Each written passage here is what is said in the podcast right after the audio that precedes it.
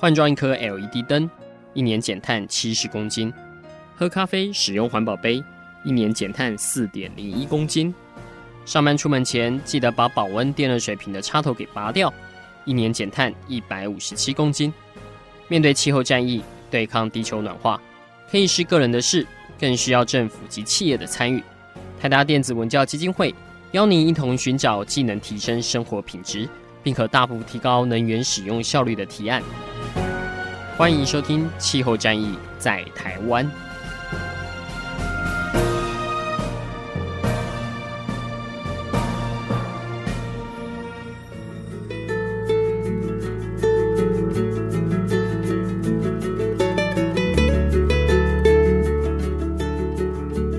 各位听众朋友们，大家好，欢迎来收听今天的《气候战役在台湾》，我是主持人台达电子文教基金会的高宜凡。那我们今天继续来，呃，请今年的台达能源与气候特别奖的得主来做分享哈。我们今天邀请到的是大爱电视台的新闻部副理彭群碧先生哈。那今年大爱电视台的有一个专题叫“衣之旅”，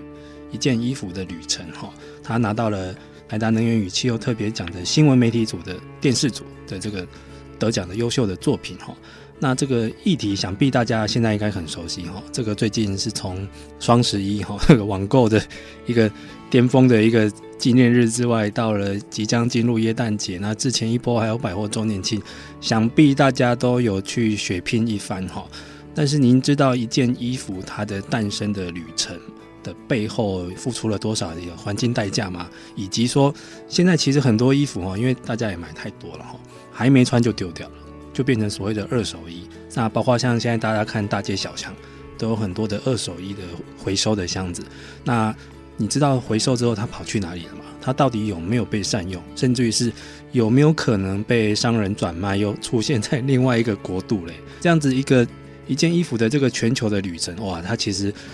有时候我们都只看到一个面向，哈，就是有部分的污染啊，或者是劳工的议题啦，或者是是不是有资源浪费的问题。但这一次大爱电视台这个衣之旅这个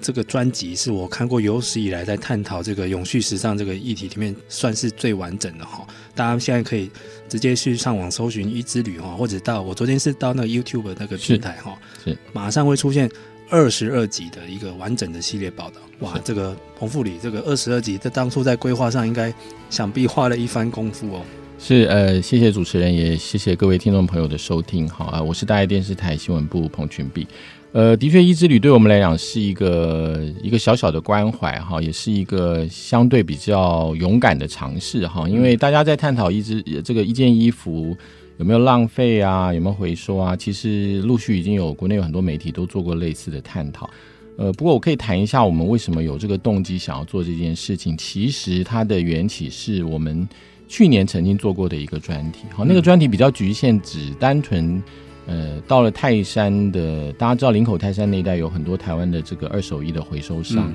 那我们的记者到那个现场去看见了那个。呃，仓库里面的这个被丢掉的二手衣，那个堆积如山，嗯哦，那里面有很多这个欧巴桑在里面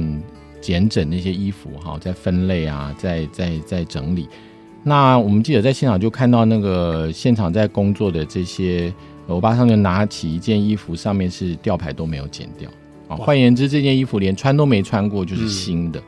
那这是第一点。第二点呢，是我们发现，在回收场出现了很多。这个其他国家的人，好，在那个二手回收商的那个集散地附近晃来晃去，那也发现到其中有这个黑色面孔的，哇，来批货的，对对对对对，所以我们那时候觉得这这这个后面一定有有一些特别的故事，嗯，那当然那一次我们也记得也到了中立的一个小小的一个设计师的家里面，那那个人非常有趣哈，那个那个女生她她的她是设计师，可是她的所有的素材都来自于。二手衣，嗯，啊，所以她可能把一件西装的袖子剪掉，然后再接上别的东西，扎扎一个皮带，就变成一件新衣服啊。那他的、嗯、他的逻辑跟哲学是不应该浪费哈，所以从这个出发点，我们就在想说，那衣服是怎么做出来的？那衣服的 last mile，也就是它的最终地点到底是哪里？似乎呃大家嘴巴都会讲哈，可是好像很少人去提供第一手现场的观察跟报道，所以。我们就做了一个嗯大胆的尝试，把我们今年新闻部的年度最重要的采访计划，就设定希望能够去追溯衣服的旅程。嗯，那这个心念发动之后，经过跟同仁们讨论之后，我们其中有三组记者就开始着手准备。那我跟他们一起这个共同陪伴跟工作的过程中，我们其实还算认真了哈。我们先是去找到一本非常有趣的书。如果大家有兴趣对这个题目有很深入全面的了解的话，我推荐有一本书叫做《一件 T 恤的全球经济之旅》。嗯，这本书是美国乔治城大学商学院教授这个 Petrella 呃若若沃利哈，他名字还蛮难念的哈。这位老师他写的，那他的这个出发点跟我们很像哈，因为他买了一件这个在这个夏天去海滩上常穿的那件 T 恤，嗯，然后他就觉得很有趣，他想要知道这件 T 恤是怎么来的。结果他就为了这件 T 恤去做了这个 T 恤的呃 life cycle 的爬书，结果他就一路从美国到上海，哦，那个年代，哈，这个大概在十多年前，然后再从上海到了非洲，嗯，好，所以我们其实是循着前人的步伐在寻找衣服的生产过程。嗯，那其实这位教授在当时已经做了一个非常完整的一个爬书跟整理，好，那他那本书后来得了很多奖，而且关键是他把一个学术的探讨写得非常鲜活有趣，嗯。而且他把呃地缘政治也好，政治经济彼此交互影响，那消费跟政治跟经济之间的交互影响，他都做了很深入探讨。嗯、那更有趣的是，如果您现在去书店买这本书，帮他打书一下，他还有增补篇，也就是在他这本书写完之后的这几年，又发生了什么事情？嗯，他又回去探讨。那我只讲一个有趣的事情，是他当年买的那件衣服是那件 T 恤，上面印了什么“我爱纽约”或“我爱美国”的那种 T 那种那种棉质的 T 恤，他当年是六块美金一件。嗯，那你买两件十块美金。可是当他经过在他写完这本书，他写这本书的增补篇的时候，那一件 T 恤变成四件十块钱，更便宜了。对，从两件十块变四件十块，所以价钱等于拦腰砍。嗯，那我觉得比较感动，跟我们。希望去看见这个他所看见的现象，叫做，哎，其实衣服的产制跟消费的过程是一个向下沉沦的过程。嗯，哦，它为什么是向下沉沦呢？因为我们永远都在追求更便宜、更廉价，然后要能够满足你原来相等的享受，嗯，哦，或者是所得。那自然而然在这个过程里面，当然用比较。比较社会科学或社会学角度讲，它是一个连续剥削的过程。嗯，当然我们没有那么强力的批判。不过，经过了呃，我们三组记者先后到了，也可以跟各位介绍一下。如果你还没有看的专题，我们特别到了呃衣服的产制地，好，除了中国大陆以外，最大的一个生产地是呃孟加拉，好，南亚的孟加拉。然后其次，我们又到了衣服的 last mile，也就是整个非洲大陆最大的一个进口来源地，叫做肯亚。嗯，我们也去了一趟肯亚。那第三个，我们也到了全世界这个排名第一最大的这个成衣的产制基地，也就是中国大陆的广州。好，那最后我们呃到了广州的邻居叫做香港啊，去看香港的 last mile，呃怎么样？香港人如何挣扎在食物的垃圾堆跟衣服的垃圾堆中？去试着去寻找一些解决方案，好，所以我们所谓的衣之旅，其实它串联起来是这样，好，那但这当然有一些未尽之处了，哈，不过我们已已经尝试的尽可能追寻了前人的脚步，然后把，毕竟它那是一本书，哈，没有画面，我们试着找到了当地的人，看见了这个整个产制流程，我们也试着在去年的专题所看见的几个 solution 里面，我们在探寻看看还有没有其他可能的 solution，那特别是。产制端他们有没有自我反省的能力？哈、嗯，也就是说，我们也慢慢看到有一些厂商，不管是对自己的行销也好，哈，或者是假设啦，现在流行的说法是企业社会责任也好，他也慢慢在体认到他的产制过弱，如果过量可能会带来的负担，那他又可以做些什么？嗯，所以在在这个一连串的旅程里面，我们看到一些新的事情，我们也看到一些以前人看到的问题。那我讲一个小故事啊，我们为了要做这个题目。呃，去找学校的老师，好我们跟辅大织品系的教授碰面，请他帮我们上课。我们也到了一个呃，这个国内非常知名哈，就是我们不特别透露他的名字，呃，国内排名前几大的一个纤维的，就是化纤的这个制造商哈。到了他的总部，跟他的高层也谈过哈，也也请他帮我们介绍什么叫做化纤类的呃纺织品。那在这个过程中，我们的记者也上网去。去买衣服，好，我们也试着自己去买衣服。那我记得呃，这个专题发动是今年年初，所以还是冬天。那我们的记者就在网络上找，就找到了长版的女生的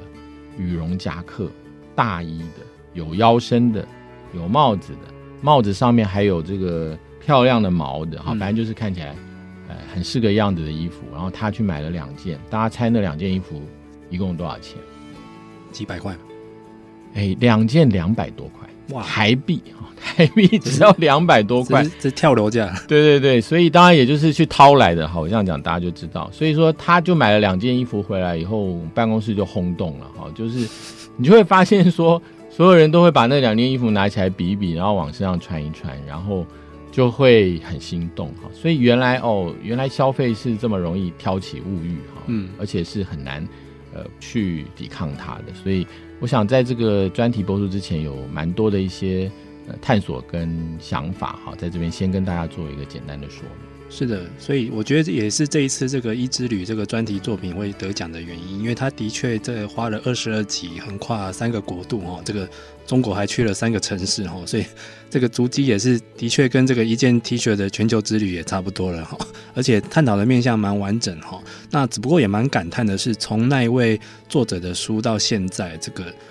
呃，纺织这个产业带起的一个环境冲击，其实不但没有变小，反而变大了。因为现在是 fast fashion，在那个时年代可能还没有这么夸张，到现在真的是已经，我觉得没有所谓的换季哦，现在是换周了哈，以周为单位就要有新品。那大家买完也不一定有穿就丢掉了哈，那二手衣可能也被滥用这样子。好，那我们听众朋友先休息一下，下一段我们再来看看这三个国度各自有哪一些有趣的发现呢？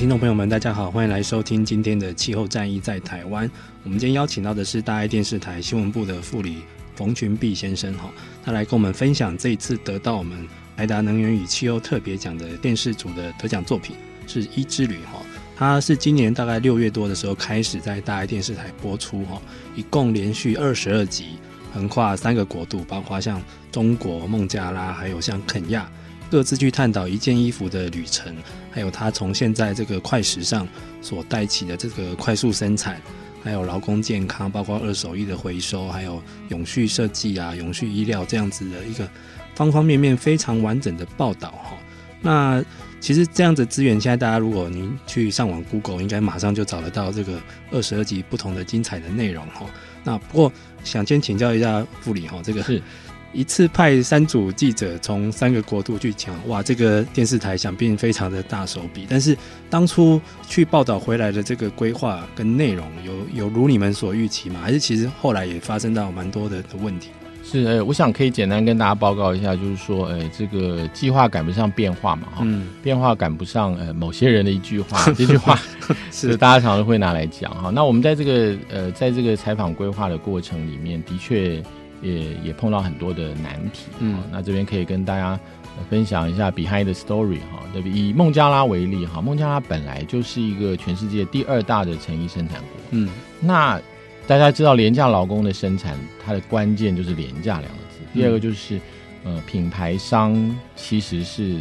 呃，就是不管是快时尚也好，或者是原来既有的品牌也好，他们其实是讲话声音最大的，嗯，所以品牌商的一句话可以决定很多事情。所以，当我们去采访的时候，就必须方方面面要特别小心哈。有很多人都很担心，呃，被这个扣上这个不环保哈、不爱老公哈，或者不爱环境哈 等等这些帽子哈。所以说，我们在采访的过程中，也就必须呃，透过一些呃这个比较好的安排来达成我们想要达到的目的。呃，我们是一个非盈利的电视台哈，所以呃，我们。就比较不像商业电视台的操作方法，比如说可以带密录器进去偷拍啊，哇，做到这种地步，哎、欸，对对对，其实、嗯、其实我们如果没有记错的话，印象中孟加拉的故事其实以前也有报道过，嗯、或者是巴基斯坦的故事，有其他的同业去报道类似呃皮革生产的过程，嗯、但是到后来因为播出之后争议就出现了，所以也就变成那个地方是拒绝媒体开放。所以我们的方法就是，我们希望一切都是光明正大的去。所以以孟加拉为例，我们这次采访的方式其实是跟着呃我们的贸协啊，以及国内的纺织业者到孟加拉参加他的年度的成衣展。嗯，啊，它其实是有一个公开的正式的活动，然后想尽办法利用这个过程去参访在当地打拼的台商的成衣厂。那透过他们的介绍，去孟加拉的成衣厂。好，去拍摄啊。那这个成衣厂的范围当然很大，从最上面的染整开始，好，一直到成衣的制作，哈。所以，我们的记者在非常短的时间之内呢，联系到了呃好几个这样的一个对象，好，然后到他们的工厂去参观。嗯，之后呢，我们也要有呃利用我们自己的时间，透过当地的这个导游的带领，就到了某些这些工厂的外围的地方，啊，也透过他们的朋友的介绍。进到了在里面工作劳工的家里，嗯，好，这样我们才能够同时呈现两个样貌，一个是在工厂里的样貌，一个是在他们实际生活的样貌，嗯，那更特别的是，呃，我们也进到了一个工业区的外围，好，我想大概整个孟加拉的系列来讲，探讨的当然不外乎就是生产过程中，呃，所造成的环境跟呃劳工的这个造成的很大的伤害，嗯，所以。呃，我们要去呈现这个东西，谈不了有一定的困难，所以我们在这个计划里面，我们特别邀请了国内的某一个大学，哎，它的环境研究中心里面一位研究同仁跟我们同行，啊，所以换言之，呃，我们在现场所看到的东西，呃，跟现场的采样跟回来的化验都是科学的，嗯，啊，所以说，呃，我们也就把当地的某一些 sample 有带回来，我们也买了当地的一些呃市面上可以买到的衣服也带回来。那回来经过化验之后，当然可预期的了哈，当地的水也好，土壤也好的，呃，所呈现的重金属的污染程度，大概都是台湾的呃可容许值的数十倍甚至上百倍。嗯，所以换言之，当地呃为了经济发展好，所以环境所付出的代价是可想而知。那我们是把可想而知化为可见而知的一个画面。好，那第二个就是以孟加拉为例，我们当时。呃，有一个比较触目惊心的画面，其实那个完全没有经过安排哈。各位如果去看，就会发现这一集是，呃，我们到了那个工业区的外围，就看到一个巨大的一个排水污水排水管，嗯，直接把黑色的水从厂区工业区里面往外吐哈，就那个污水就直接蔓延到旁边，可是它旁边是一片稻田，嗯，是孟加拉人种植农作物的地方，所以我们因为那地方车子开不进去，所以我们下来就步行，记者就走走走走走。走到那边以后就开始看，哈，开始拍摄，说哇，这个地方这颜色好黑啊，哈，都是完全都是黑色的污泥。然后呃，同去的这个研究团队的同仁就开始做一点简单的水跟土壤的采样。那在这个过程中，就发现有两个当地的农民看到我们在那边观察现场，他们就跑来找我们，嗯，不是我们找他的。那这两个农民走过来的时候，你会以为他是从柏油里面爬出来的。全身黑麻麻，他全身是黑的。对，他明明是从他的田里走过来，可是他走过来走上之后，那个腿跟身上的衣服全部都像是，好像是我们印象中是，如果你有看到平常在家里铺马路铺柏油的工人身上那个感觉，因为他衣服上全部都是黑色的污迹，然后两条腿全部是黑色的泥巴。嗯，当然有有，他们也会抱怨说哦，皮肤生病了，然后种田人也都生病了。好，那还没有提到农作物的部分。好，所以。这个东西都是眼见所凭哈，我们所所看到，呃，它的污染。那以孟加拉为例，我们看到的另外一个呃场景，其实是比较呃年幼的工人。哦、嗯，当然，因为孟加拉政府已经是明令禁止十八岁以下的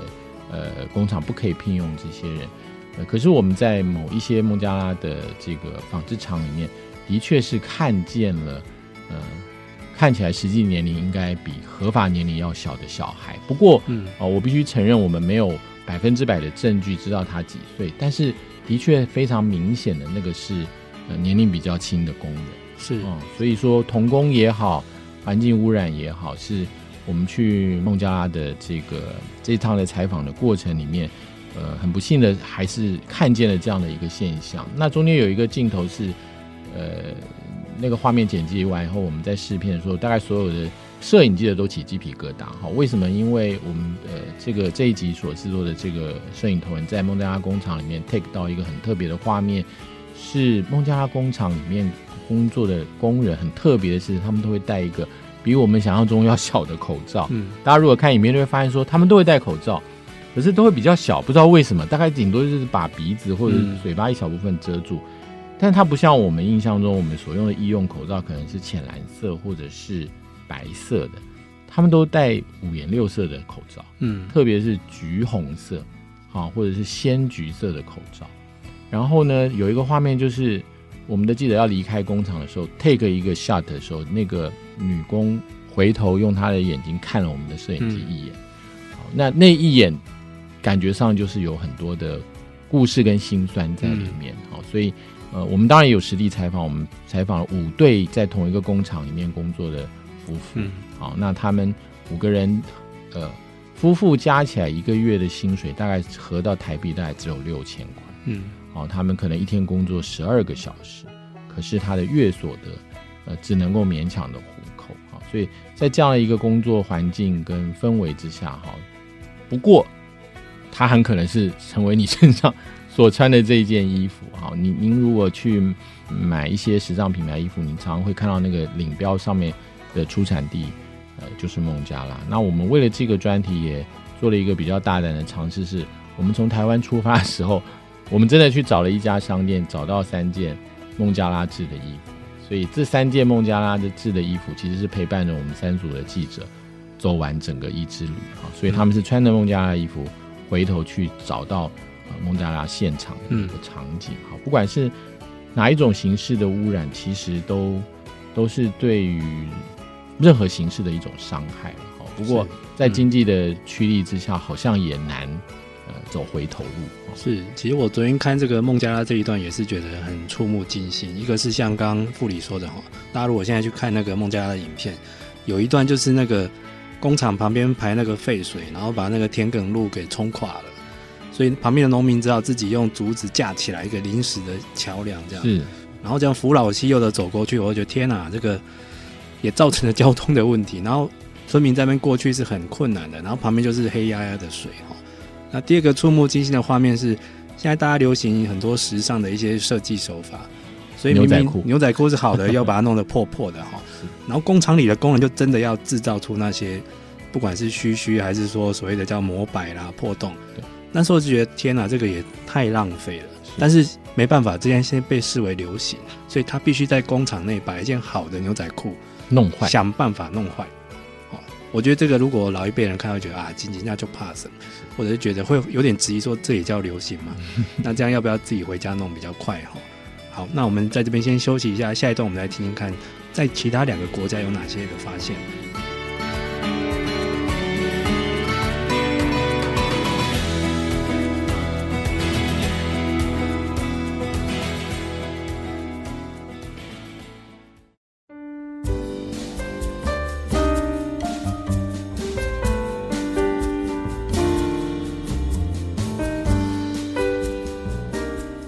位听众朋友们，大家好，欢迎来收听今天的气候战役在台湾。我们今天要来分享的是台达能源与气候特别奖今年的电视类的得奖作品，是大爱电视台的《一之旅》。那今天我们邀请到的是大爱电视台的新闻部副理冯群碧先生来帮我们做这个专题的回顾，跟背后有哪些呃大家还不知道的一些 story 哈。那前面我们有提到了孟加拉。呃，其实孟加拉在之前大家应该有印象，就是他在二零一三年有发生过一个成衣厂的倒塌的事件哈，那时候压死了上百人啊，上千人，对对。那时候会觉得天啊，这个事件太夸张了。但是它虽然说不是那个纺织厂的生产污染，但是变成说你可以体会到他们的工作环境之艰困哈。那这一次这个孟加拉是一之旅的这个第一站哦，就是制造衣服的地方。那我们来现在看看它的第二站跟第三站哦。这一次很有趣的是，他也到了这个非洲的肯亚哈。这个我也是这次看这个一之旅的报道，我也才知道，哇，原来现在全球最大的二手衣的去处哈，不是收集来的去处哈，其实就是非洲。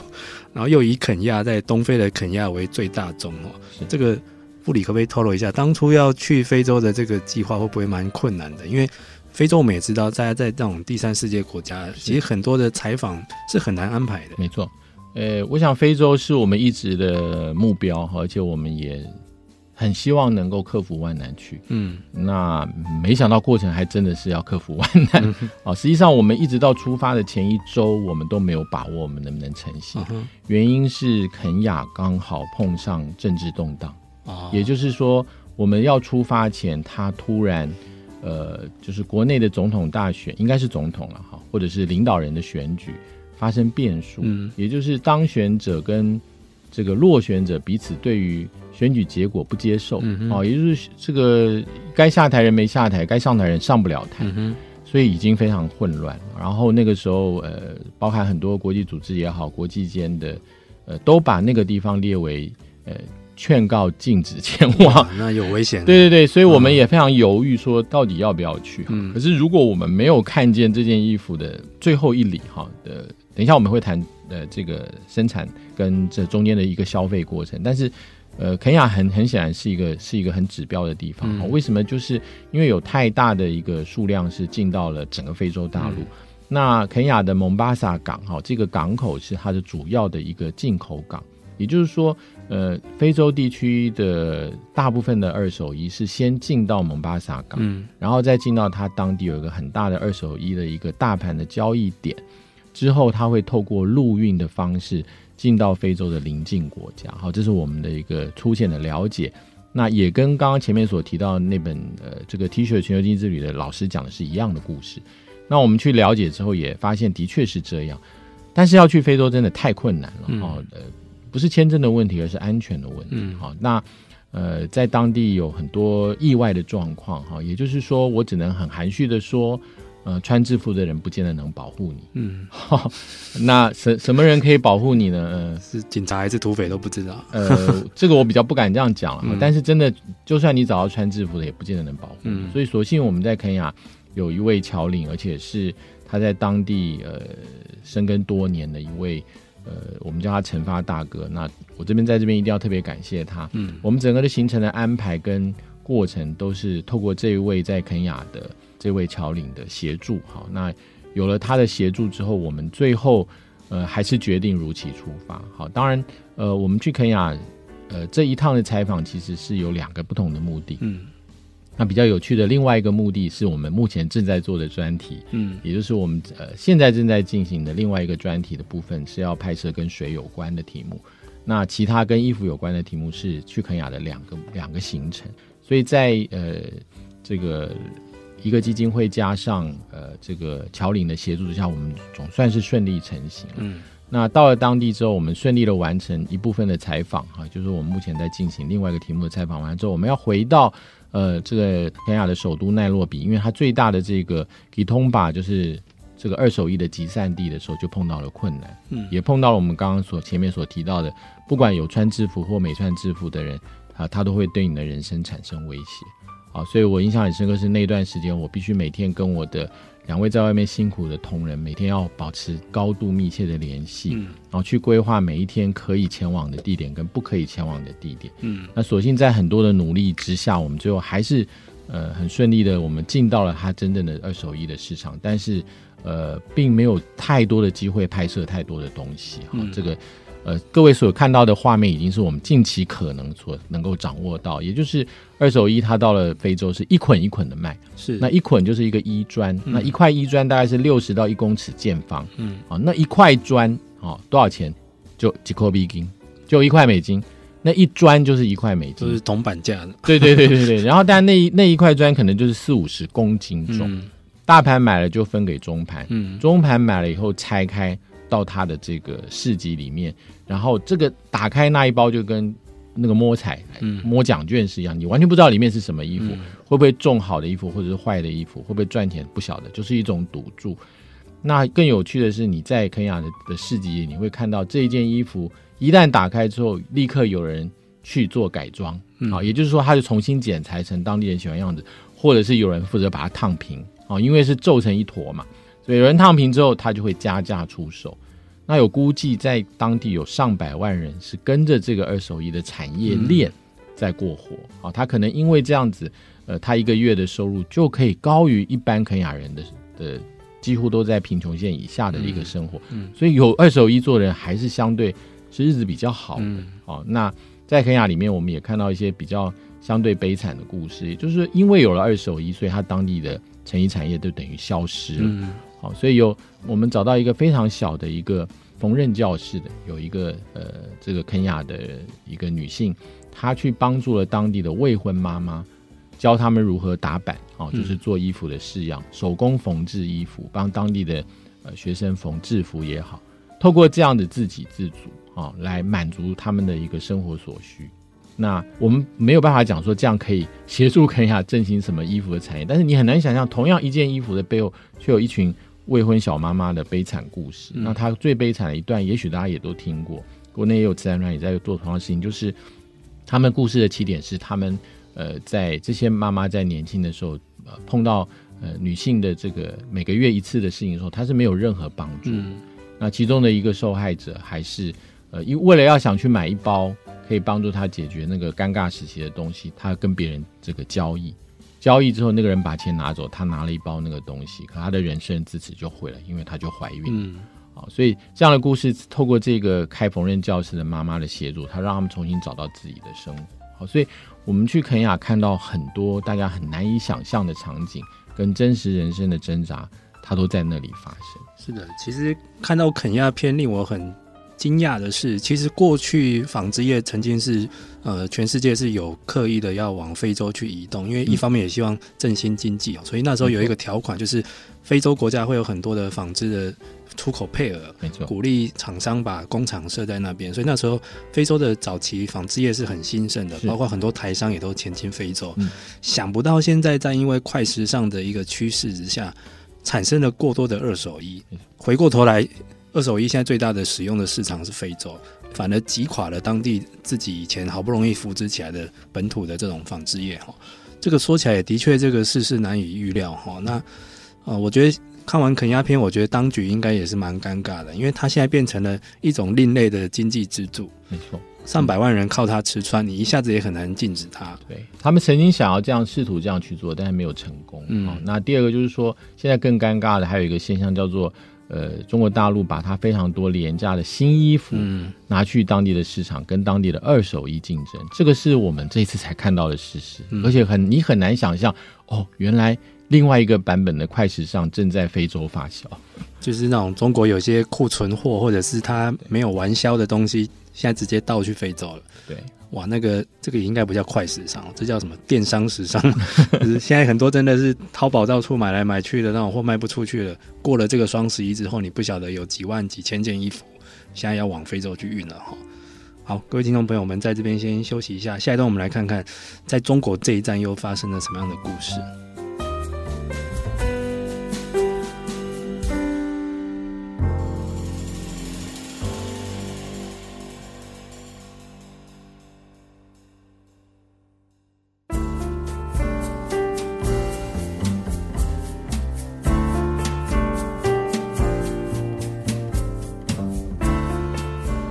听众朋友们，欢迎来收听今天的《气候战役在台湾》。我们今天邀请到的是大爱电视台新闻部的副理冯群碧先生来帮我们分享这一次得到我们二零一八年的台达能源与气候特别奖的得奖专题，是一个一之旅哈。从这个六月中开始播出，总共有二十二集，那它横跨三个国度。包括我们刚刚前面有分享到的这个全世界目前第二大的成衣出口国家孟加拉，以及全世界目前最大的二手衣的集散地在东非的肯亚。那这一站我们来看看，呃，这一次专题还有去到中国的三个城市。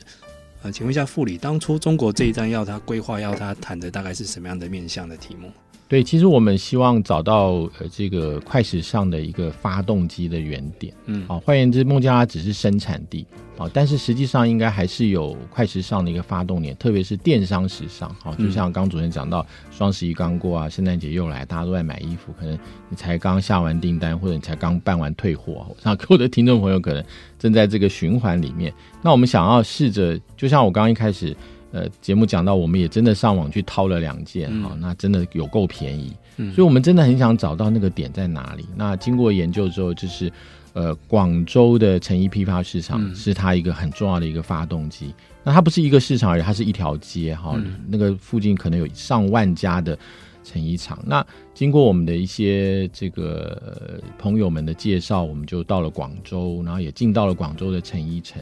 然后就发现了一个非常惊人的事实。好，所以他们的那边的运作效率是 by clock 的。好，所以我们在这个播出的镜面设计上特别摆了一个呃，从夜晚到白天，再从白天到夜晚的一个这样的一个图像的设计。在一开始主播介绍说，我们为什么这样设计，是因为在当地的运作的 tempo 就是。呃，如果有一个新的式样款式出来了，它晚上打版直接制作，第二天销售，到傍晚或者到下午，如果卖不完以后。那些没有卖掉的就变成垃圾。哇，那是以天为处理的。对，就是今天卖不掉的，明天就处理掉。对，它就到了傍晚就变成垃圾。嗯、那我们刚好有幸去看到这个过程的中后段，也就是我们进到了那个是那个广州的成衣批发商城里面哈。那那个当然正常的拍摄是立刻被阻止因为他们可能有很多很多的考量，所以我们的记者同仁是拿着手机开始，利用手机的方式采访。那呃，看到非常多的东西，好的成堆成捆的衣服在那边快速的交易，来自世界各地的商人，呃，都在那边呃抢购东西。但是到傍晚以后，我们在朋友的介绍之下，到了另外一个地方，那那个地方呃也是一个很大的一个仓库。那呃做内行的人都被称为，在当地人都知道叫垃圾佬。嗯，好，垃圾是呃就是垃圾，收垃圾的，对，就是收垃圾的的。我们比较少用垃圾这个说法啊、嗯哦，那有一些地方人会这样讲。那垃圾佬在干嘛？垃圾佬就是去收这些卖不掉的成衣。嗯，好，那我们那天去运气很好，他刚好货车开门，就从货车里面嘣隆嘣隆就掉了很多捆衣服出来。就你仔细一看，那每一捆衣服都是完全没拆封的，就是那种卖不掉但是全新的，完全全新。天哪，这竟然是二手衣！对，它已经变成二手衣了，而且在他们的角度叫做垃圾。那那个那个衣服如果论件算的话，大概就是人民币一块钱，嗯，或两块钱。可是它是全新的哦。所以你可以想象得到，那件衣服所有的产制流程里面，该消耗、该使用的资源一样也没少。嗯，不过在垃圾佬的手上剩一块钱，然后之后他要再打包，可能运到非洲去，嗯，可能运到哪里去？好，所以我们在广州的那个现场就看见了这件事情。好，所以你你当然会很 shock 啊，那当然你也会很冲动的。我记得那天陪我们去的另外一位这个朋友。看到满地的新鞋子，嗯，他就想脚，他就要想说，哎、欸，我来看看，马上试穿，对对对，而且马上问有没有，你这有没有什么名牌的啊，嗯、什么什么都有提到了哈，所以我想这是中国的这一站我们所看到的东西。但呃，我们其实今天从刚刚到现在都谈到蛮多负面的一些讯息跟现象，嗯、但是我们也有看到一些正面的哈，比如说我们到了中国的另外一个城市哈，它呃那个工厂是一个叫做完全封闭循环的工厂，嗯、也就是说。呃，它可以把它在产制过程中所产生啊的这个边料哈，我们在成衣制造过程中，比如说布切掉以后的切边啊，或者是所谓的下脚料，下脚料，对，它可以百分之百循环再利用。嗯，换言之，它的工厂就没有废料的产生。那这样的一个技术，其实是需要很多的呃这个科研科技方面的一些努力啊，或者是产制流程中间的一些注意跟谨慎。嗯。啊，更重要的是，衣服产制过程中，它实在组合了太多的元素，嗯，啊，所以你怎么样把这个元素稍微降低跟简化，都有助于这件事情，哈，就是所谓的 recycle 啊，recycle 的被发生，好，我想这个是一个比较重要的一个省思，哈，换言之，我们如果要把这件事情做好，呃，不管你是比如说我们到了香港，有香港大学的老师，呃，他去研究说我可以解析。好，让不同材料的衣服能够拆开来，嗯，A 归 A，B 归 B，C 归 C。现在的衣服为什么穿起来特别舒服？哦，以前我们早一辈人常常讲说啊，你穿这个尼龙的衣服，弄的哈都不透气，黏黏的。现在为什么可以好？其实就是所谓混纺的概念，还有在纺织纤维或化纤的原料里面，它增加了很多可以帮助你透气，嗯，可以帮助你舒适，可以帮助你排汗。不过它的代价就是。它要增加更多的负担，嗯，它会增加它未来回收的困难。颜色越简单的衣服，成分越单一的衣服，它越有可能被回收。嗯，那越耐用、越复杂、越有扣子、越有拉链的衣服，它在分解、分离、嗯、再回收的过程，它会碰到很多的难题。好，所以说以一件衣服的旅程来讲，我们最后的一个比较大的一个感想会变成说：哦，原来回归自然简单。才比较有机会降低环境的负担。可是这跟人类的希望求新求变的这个基本的前提，嗯、跟很多新跟变是带动社会发展的一个重要的力量，嗯、它其实是有些抵触。嗯，啊，所以要怎么去面对这整个事情的事实？你是少买一件衣服，还是你买衣服的时候求其简单，还是你在呃买衣服，如果你求其花俏的时候，你能不能延长它使用的时间？哈，我想或许这一类的事情都是值得大家来多思考。是的，其实我看完这个一整个专题哦，其实最后呃那个节目主持人有下了一个 slogan，我觉得还不错哦，就是三思而后买，就是大家以后在做这个消费行为的时候，可能还是要去思考一下这件衣服它代表的这个。啊、呃，他所付出的环境代价，跟他的所你看到的如此之廉价、不可思议的便宜，这个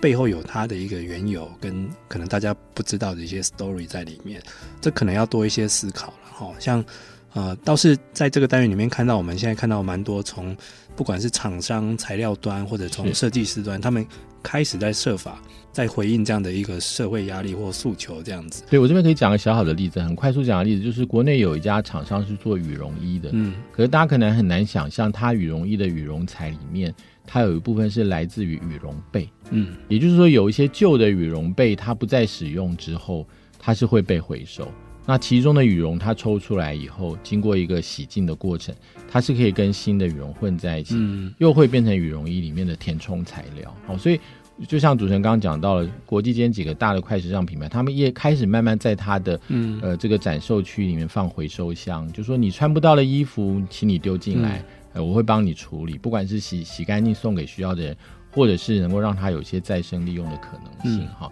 那像我们这次也很难得找到了一个是羽绒衣的再生，所以我想这些都是自发性的一些行动跟努力哈，都值得大家做。不过关键还是。你衣柜里要有几件衣服哈？是，其实最后这个源头，可能所有这个源头是消费者心理了哈。大家以前都说，呃，女人的衣橱里面永远少一件衣服。其实我觉得这个有点性别歧视。其实现在男人也很会买衣服，所以大家的衣衣橱里面永远少一件，或者是永远觉得今天不买，明天会后悔。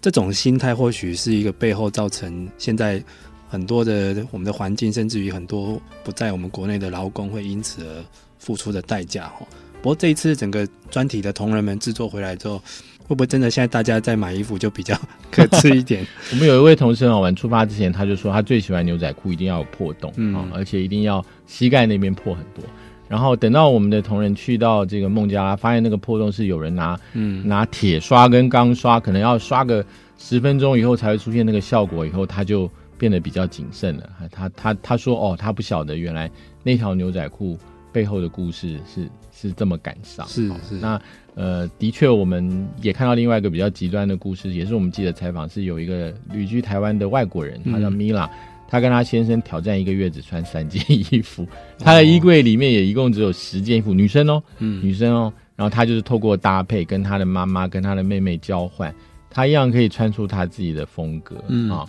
呃，也没有觉得说这样有什么不好。是啊，其实。少买一点，或者是搭配着用，也是很好用的哈。大家以后可能要学一下爱因斯坦哈。听说是同样一套衣服买五件，周一到周五，那大家也很好辨识你嘛哈，就是你永远就是穿那一种衣服出来的人这样子。不过终归我觉得压力除了消费者自发性之外，可能还是希望这样的专题可以促使一些厂商要负起相对的责任，因为相对的就是。如果原物料可以彻底去回收，或对环境比较无害，或者是利润要适当的分给劳工，不要是让他们永远处于危险而低薪的恶劣环境，我觉得这方面的监督压力还是我们媒体跟社会人士可以去发挥的。这样子，好，那今天也很谢谢副理来到我们现场。谢谢。好，那各位听众，我们下周再见喽，拜拜。